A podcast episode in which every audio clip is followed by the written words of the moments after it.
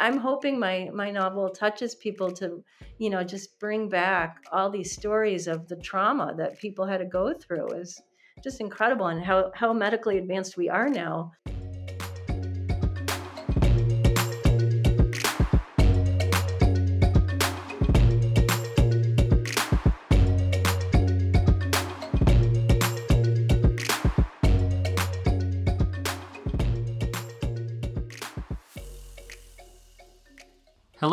Welcome to History Through Fiction, the podcast.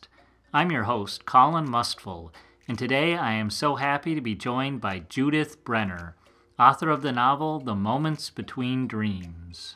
And I would love to write this story. The woman had to be hypnotized because they could not drug her or she would lose her breath. And they had to induce labor. Can you imagine?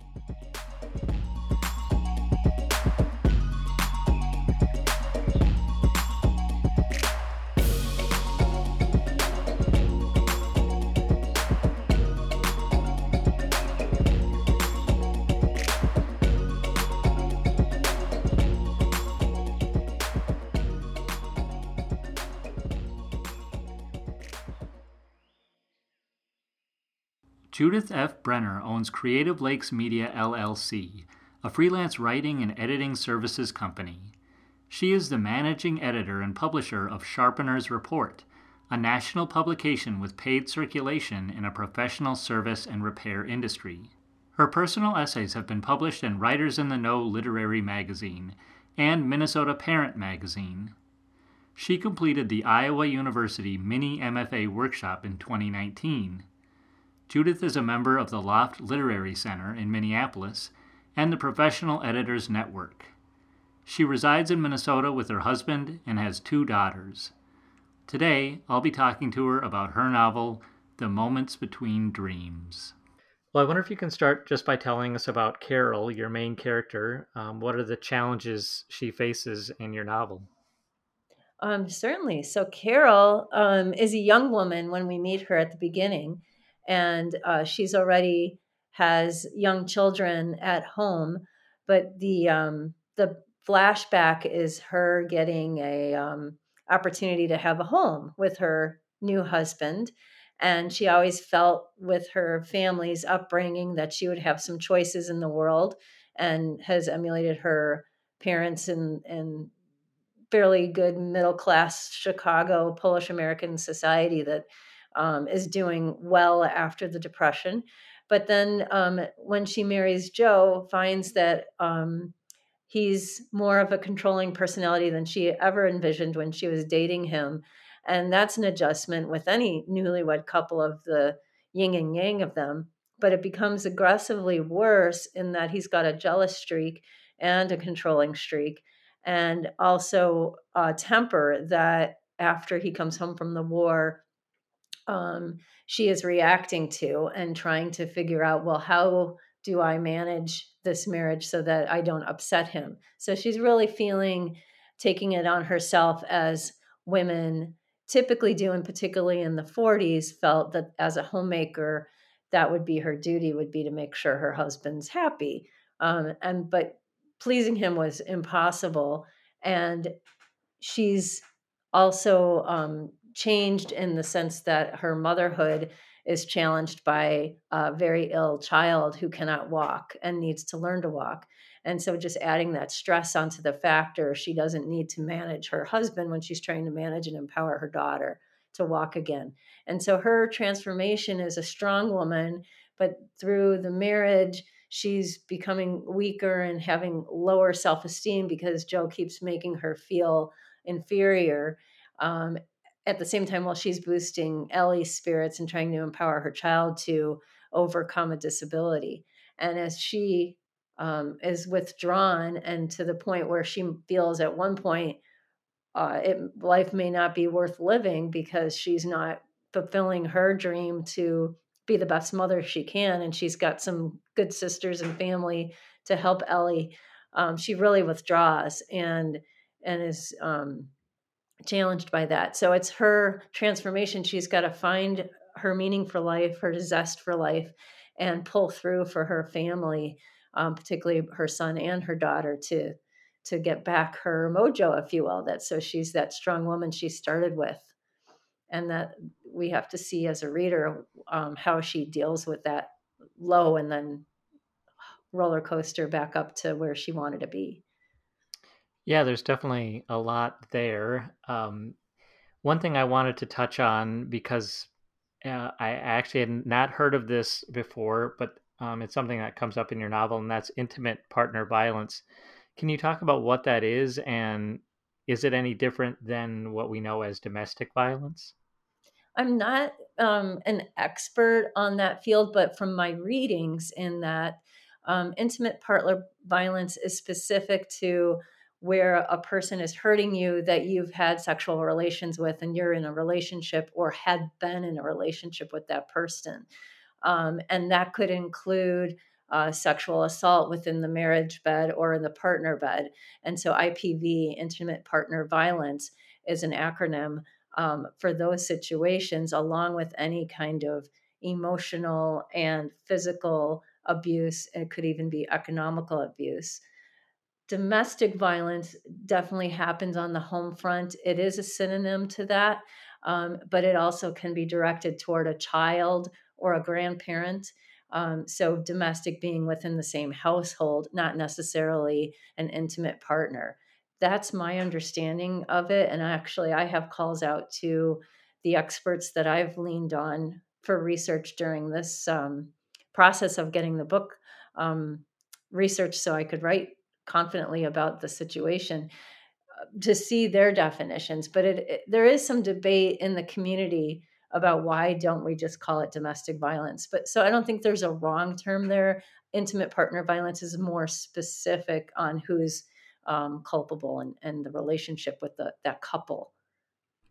And i'm curious you said that uh, joe her husband comes back from the war with a bad temper in addition to already having a controlling personality. Was that from your research? Was that common for men coming back from World War II, or more common, I guess, than than typical that they would come back with this PTSD or a temper that would affect their marriage life? Um, I didn't find. Um, if you look for research, you'll find it, and I didn't find that statistic initially, um, but I have seen it since that the military um, does have a higher prevalence of of people who have um, domestic violence in their um, family life. And so there's a statistic you can find that shows that. In my novel, I wasn't trying to prove that it was the cause and effect of his service, but I did want that hint that a reader could infer did something happen to him in the Navy where he's watching these planes, um, you know, crash and burn on Lake Michigan during training exercises, and would he be next? And you know, that could be a, a situation.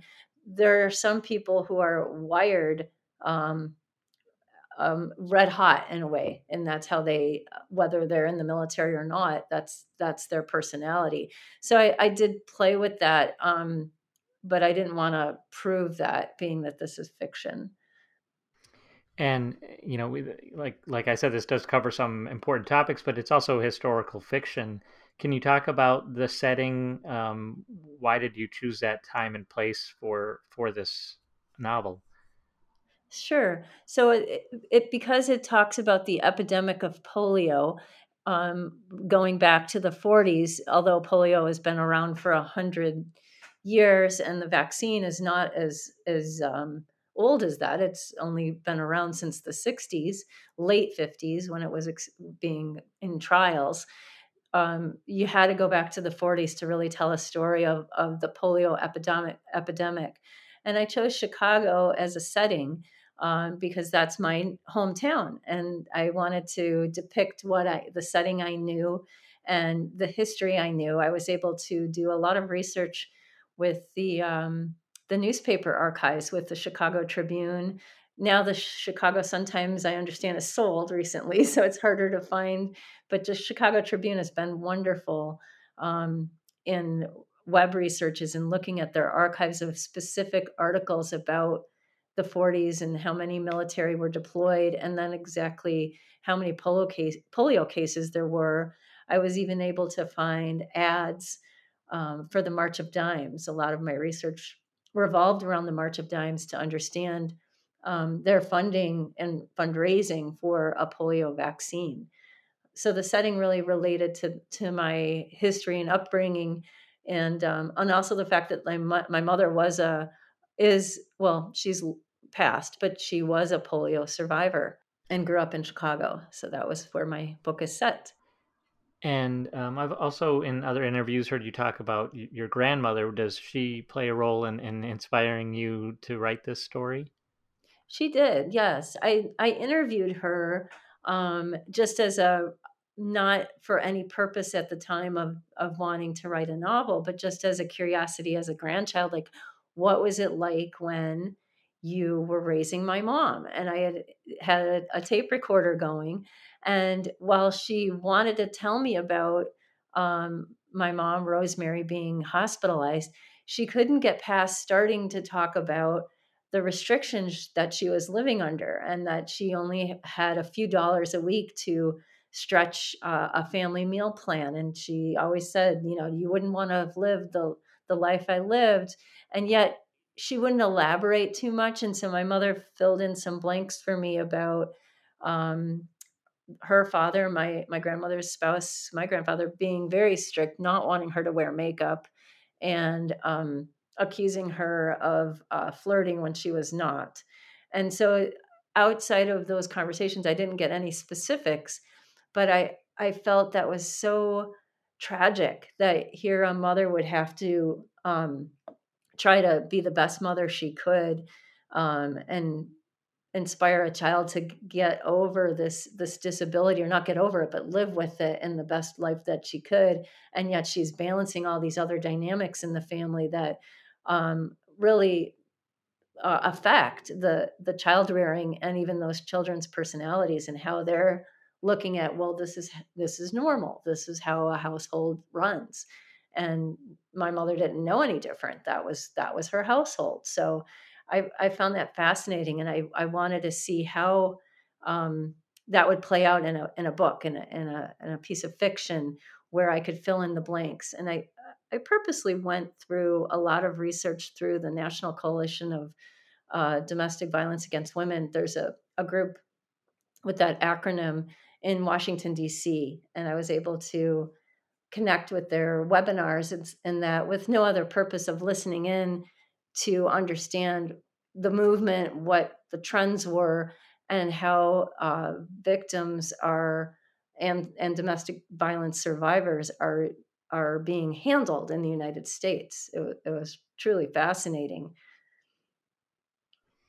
Well, so it sounds like you have quite a mix here of both personal history, historical data, um, sociological data, uh, was that hard for you to and then well then of course you've got your, your char- elements of character and plot was that hard for you to mix all that together and balance it all and to finally reach a, uh, a plausible enjoyable story I, I think it was very challenging. I, I had these tidbits of stories, and I'm one that um, plotted the book after I had some short stories written, simple, simple in my mind, simple short stories that were part of, woven into the book. Um, and I I did more of a self study of a, a, Master of Fine Arts in that um, researching the different ways to plot a book. Um, and I took some classes at the Loft Literary Center, and I think I mentioned to you the, the University of Iowa's um, mini MFA program, where I was able to get some good coaching on on how to develop the plot further so that there's an actual climax and how you get that character out of that situation. So it, it was really fun. That was really the creative fun part is to get I got a big whiteboard and I knew the years of the the drama that had to happen and I wanted to make sure that the character uh, driven plot was um, linear with the years that this crisis of the epidemic took place.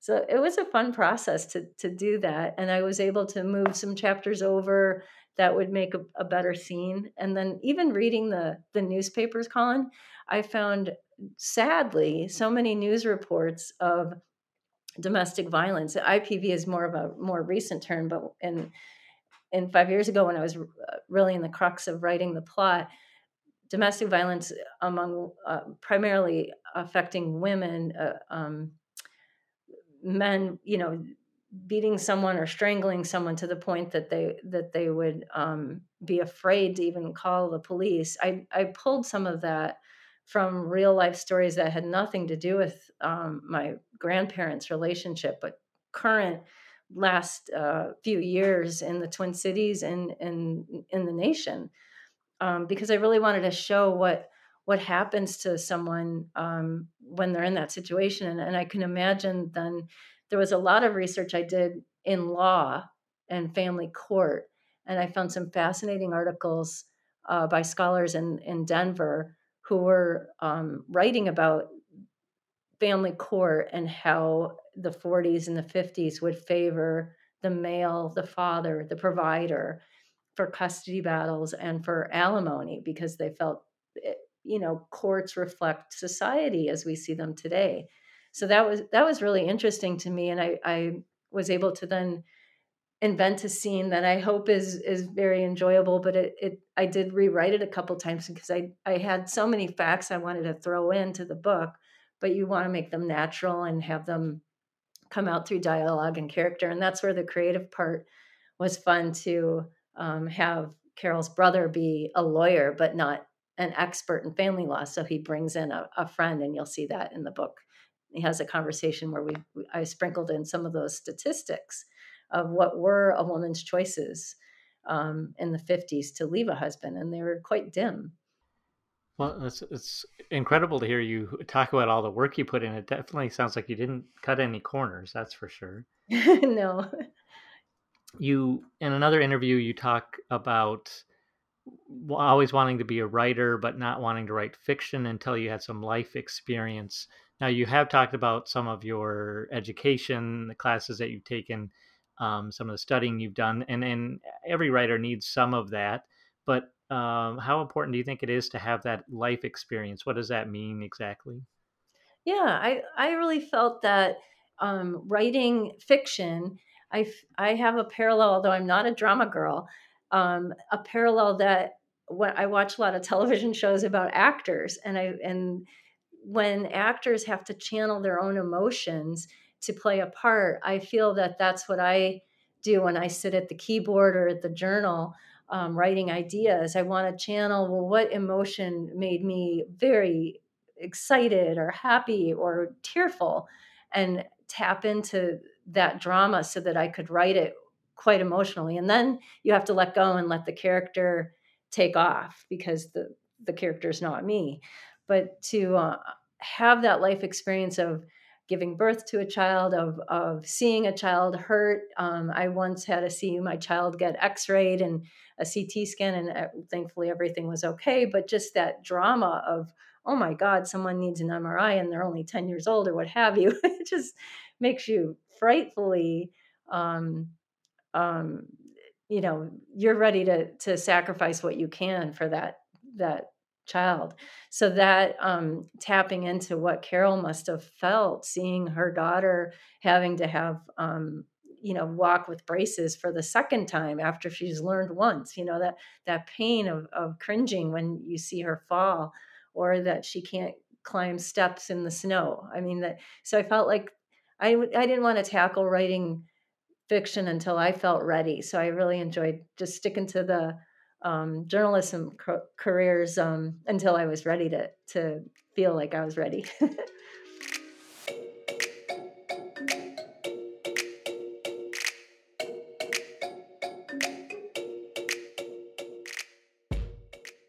Hi, listeners.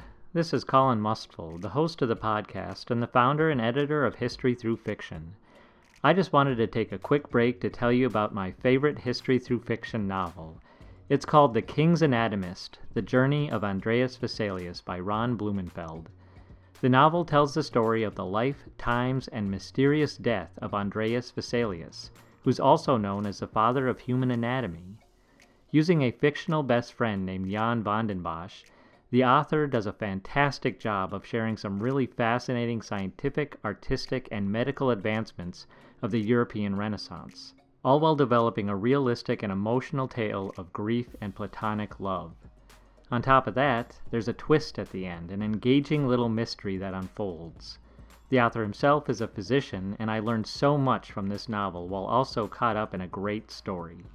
I hope you'll consider reading it, and that's why right now you can get a copy direct through our online store at $5 off the retail price. Just go to historythroughfiction.com/store and use the code podcast at checkout. That's code podcast at checkout. Thank you, and now please enjoy the rest of the interview.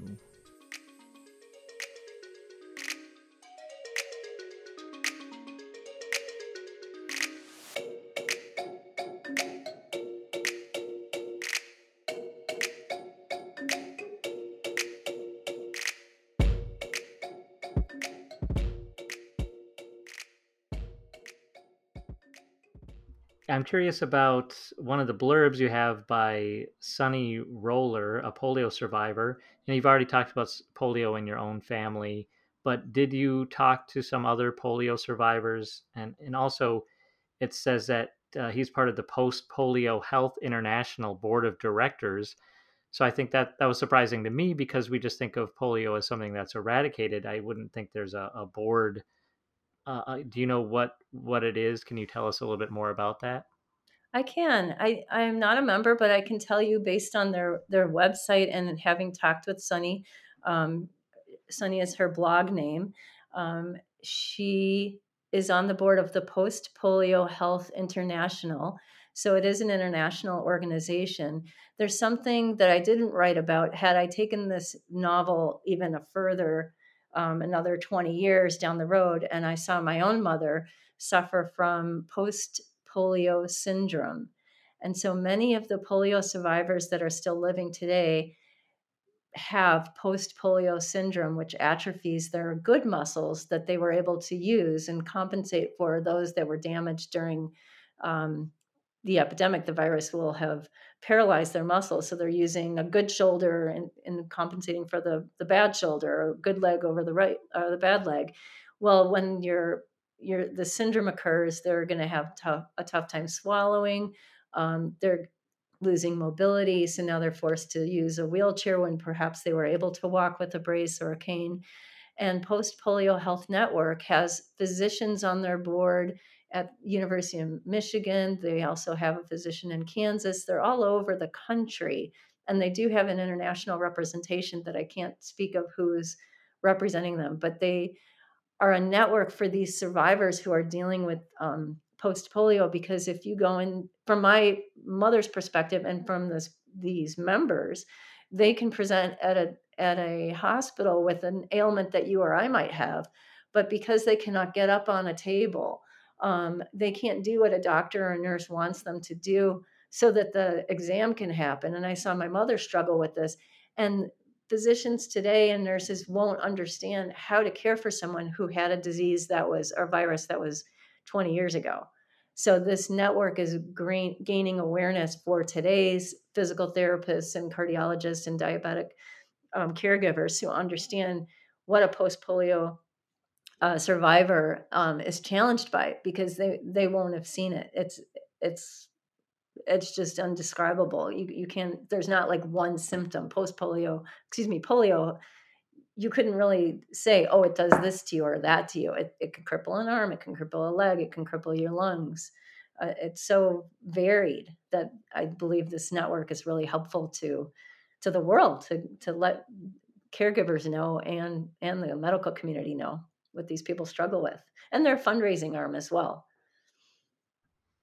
Well, it makes a lot more sense hearing you explain it because, yeah, as you mentioned, I I never would would have even thought of that and, and how necessary that that would be. I have to tell you, Colin, that I was playing tennis this morning, and some I walked by and someone said, "Oh, your book, you know, your book, your book," and I and what's it about? And a woman just stopped me and said, "This means so much to me." And she she and I sat for a minute, and I couldn't believe her story, Colin. Her mother had polio at 26. She was already born, the woman I'm speaking of, but her brother was born inside an iron lung, which is this tank that a person would lay in to be able to breathe. And she was pregnant. Her mother was pregnant and about to give birth. And I would love to write this story. The woman had to be hypnotized because they could not drug her or she would lose her breath. And they had to induce labor. Can you imagine? I mean, no, wow. The, the, this is just. I'm hoping my my novel touches people to, you know, just bring back all these stories of the trauma that people had to go through. is just incredible, and how how medically advanced we are now with helping people breathe. If if if polio or any virus affects your breath. Well, uh, I wonder if you can talk more about that because I noticed that a lot of the reviewers um, say how relevant your story is to today that there are parallels to today and and mm-hmm. you bring up breathing and of course we have this pandemic which restricts people's ability to breathe and and there was uh, the whole um, getting respirators to, to hospitals. Um, so can you talk a little bit about how this story set in the 1940s um, is is related to what to things that are transpiring today? Yes yes the um, the fact that um, my as my public, publicist said, the world has stopped before. The research I've done um, reflects that movie theaters were closed during the polio epidemic, at least in Chicago, and then throughout the Midwest and beyond. I'm sure people thought it was coming from the swimming pool. There was really no understanding of where the virus was coming from. It seemed to be coming from water. And if you think back to January of 2020, we Americans did not know where it was coming from. There was I was writing articles about don't touch, you know, the steel when you're getting deliveries in manufacturing plants because we don't know if this virus is living on the surfaces. So that fear of the unknown happened in the 40s with the epidemic of polio and then in the pandemic of 2020 with COVID-19 so there there's a great parallel there of, of fear unknown and then you have the opportunities of the medical community in creating a vaccine and giving people hope which took much longer in the 40s it took over a decade. Um, so here you know medical advances and uh, technology allowed this this vaccine to come through and yet when you look back at the 40s the fear of the vaccine was very similar to the fa- the fear of vaccines today, and in different reasons. But there were um, trials that were quite scary with polio. Um, one, the Cutters incident, you can look up, created um, a situation where people given the vaccine became paralyzed. Worst thing ever. Um, it was not widespread. They stopped it. Um, and then they had to go back to the lab and correct it. And there was a big debate of do you do live vaccine or oral vaccine that's a dead virus? So just that commonality of fear. And then in 2020, having um, researched about domestic violence, there were news reports women and, and men could have been um, living with their partners working from home and so then if you've got a, an abusive situation but that person gets a reprieve because they get to go to the office and they're not home with the person that's being so controlling or violent with them all of a sudden you're in your house with that person who's been physical or emotionally abusing you 24 7 and there's nowhere to go. You can't even go to a restaurant. So the pandemic uh, really escalated uh, crisis calls and people were even afraid to call out because their computers were overlooked by the abuser. They could track what you're looking at. So it really became more of a fear then and the parallel in the 40s was very different. People were ashamed and there weren't those resources to call out and get help. People were very complacent. They didn't talk about it. It was shameful.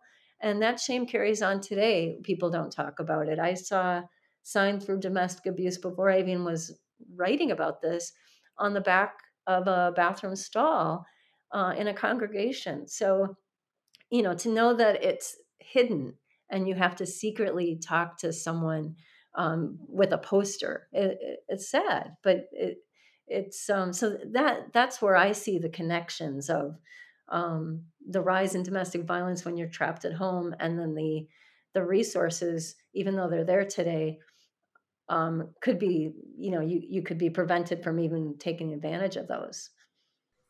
Yeah, quite a few direct connections there, and it just kind of shows how valuable it is to continue to study history and, and to share stories like this.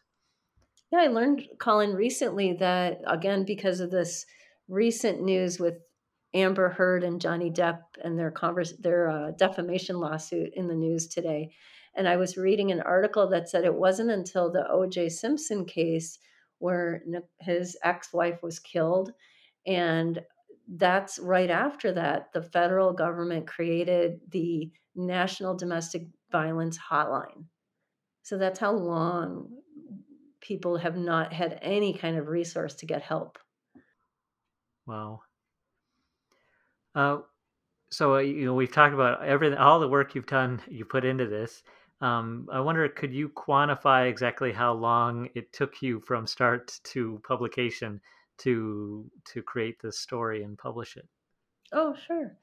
Sure. Well, I had the idea for it um, back in 2011, but I wasn't quite ready, as I mentioned, to to tackle fiction. Um, and I had started a, a, separate freelance book editing business at the time, so I was more inspired um, when I had more time on my hands and and I had my home life managed better. It took me two years of solid writing, and I had a beautiful, still do, writers group, and with deadlines of knowing my um, lady friend writers would be eager to read a chapter and i would read um, what their manuscripts were working on what they were working on every month really sped my uh, timeline. I didn't give myself a goal of when to finish it but i'll tell you when the pandemic hit even that made me want to publish it faster. Um, but it really was a two year writing process of, of you know sparks flying off the keyboard and then truly like heavy editing to make sure that the plot it matched the plot and it, it was um you know i call it layering where you have the prose and then you get to go back and add in all the adjectives and the the scenery and what did it smell like? What did it taste you know what did the foods taste like? What did they feel? Add all those senses. So that took some time. And once it was finished printing it out was quite celebration. You know, just to see all those pages on a laser printer was a big deal. That I I felt it was done. Um, I did change the last page at an, at an ending, even after I considered it done once more. And then I really went to the Loft Literary Center when I knew I was close to being done and took some classes about um, that would expose my um, presence to agents. And so there if you know the writing world is quite competitive and you have to sometimes pay for FaceTime or get drawn in a lottery for FaceTime with an agent. And researching which agents are looking for the type of work that you're writing it takes research as well. It almost took as much research as writing the book. So that was that was fun but i really wanted to try agency rep first because i i'm not a perfectionist but i want to make sure i create a a great product. And that gave me the confidence when I did get some calls for the manuscript, first 50 pages or a couple chapters or the full manuscript, to get some great feedback from the New York agents and even um, one in LA and one in Illinois that gave me some great feedback that it, it was a good product. They just didn't have a room for it on the list. Um, so then I decided I would look at a different route. And while I considered self publishing, I decided I, I really don't want to format an ebook myself. I I I know my talent and I know when to hire out for that. And I was really excited to learn how many hybrid publishers there are through some webinars that I went through and, and researched the top three that I perceived were of the highest quality and, and were not vanity press. They were very selective on what they chose. And and so I, I interviewed with three different hybrids that were open to to my manuscript and um, went from there. I, I was I ended up with Greenleaf Book Group in Texas, and I'm thrilled. I went with them. They're top notch, professional, all you know, in every respect from their editing team to their distribution and marketing team. Really happy with them. but it took a year. It took a year of uh, that process to happen.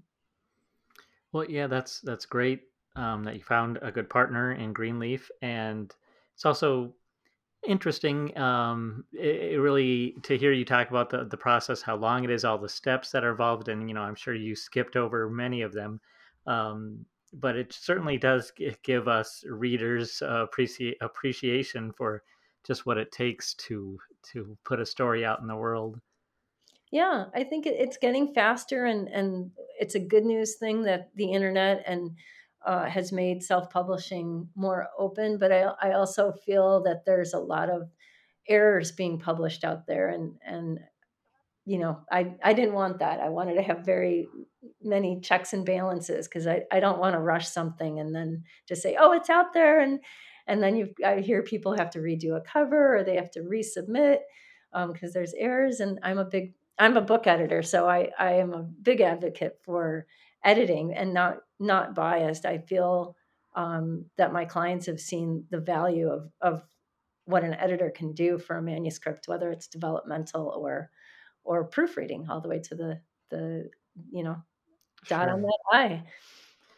Well, I, I didn't want to leave uh, the interview without asking about your your editing work. So it's called Creative Lakes Media. Um, can you just talk about a little bit about what it is? Sure, sure. So it, has been around for 10 years, and it um, I'm a book editor and um, authors in the Twin Cities primarily, but some out of state will come to me f- with their manuscripts that are polished, and I'll, um, depending on how what their needs are, I've done developmental editing as well as copy editing for the um, Chicago Manual Style is the preferred um, style book for book edit for book publishers, and so I edit with that in mind. Um, I'm also versed in um, APA uh, style guides and AP as a journalist, so sometimes I'll work with uh, University of Minnesota um, with fellows in their um, uh, postgraduate program where they want to be published in a journal and they'll they'll contact creative lakes media through uh, my website so that i can help make sure their paper when they submit flies through their their publishing standards. So it's really a joy. I, I get to read manuscripts that i would never write and i learn. I love reading as most of your listeners do. And we all can learn from a book whether it's nonfiction or fiction. It takes you places and um, and in topics that you might not experience in your own life.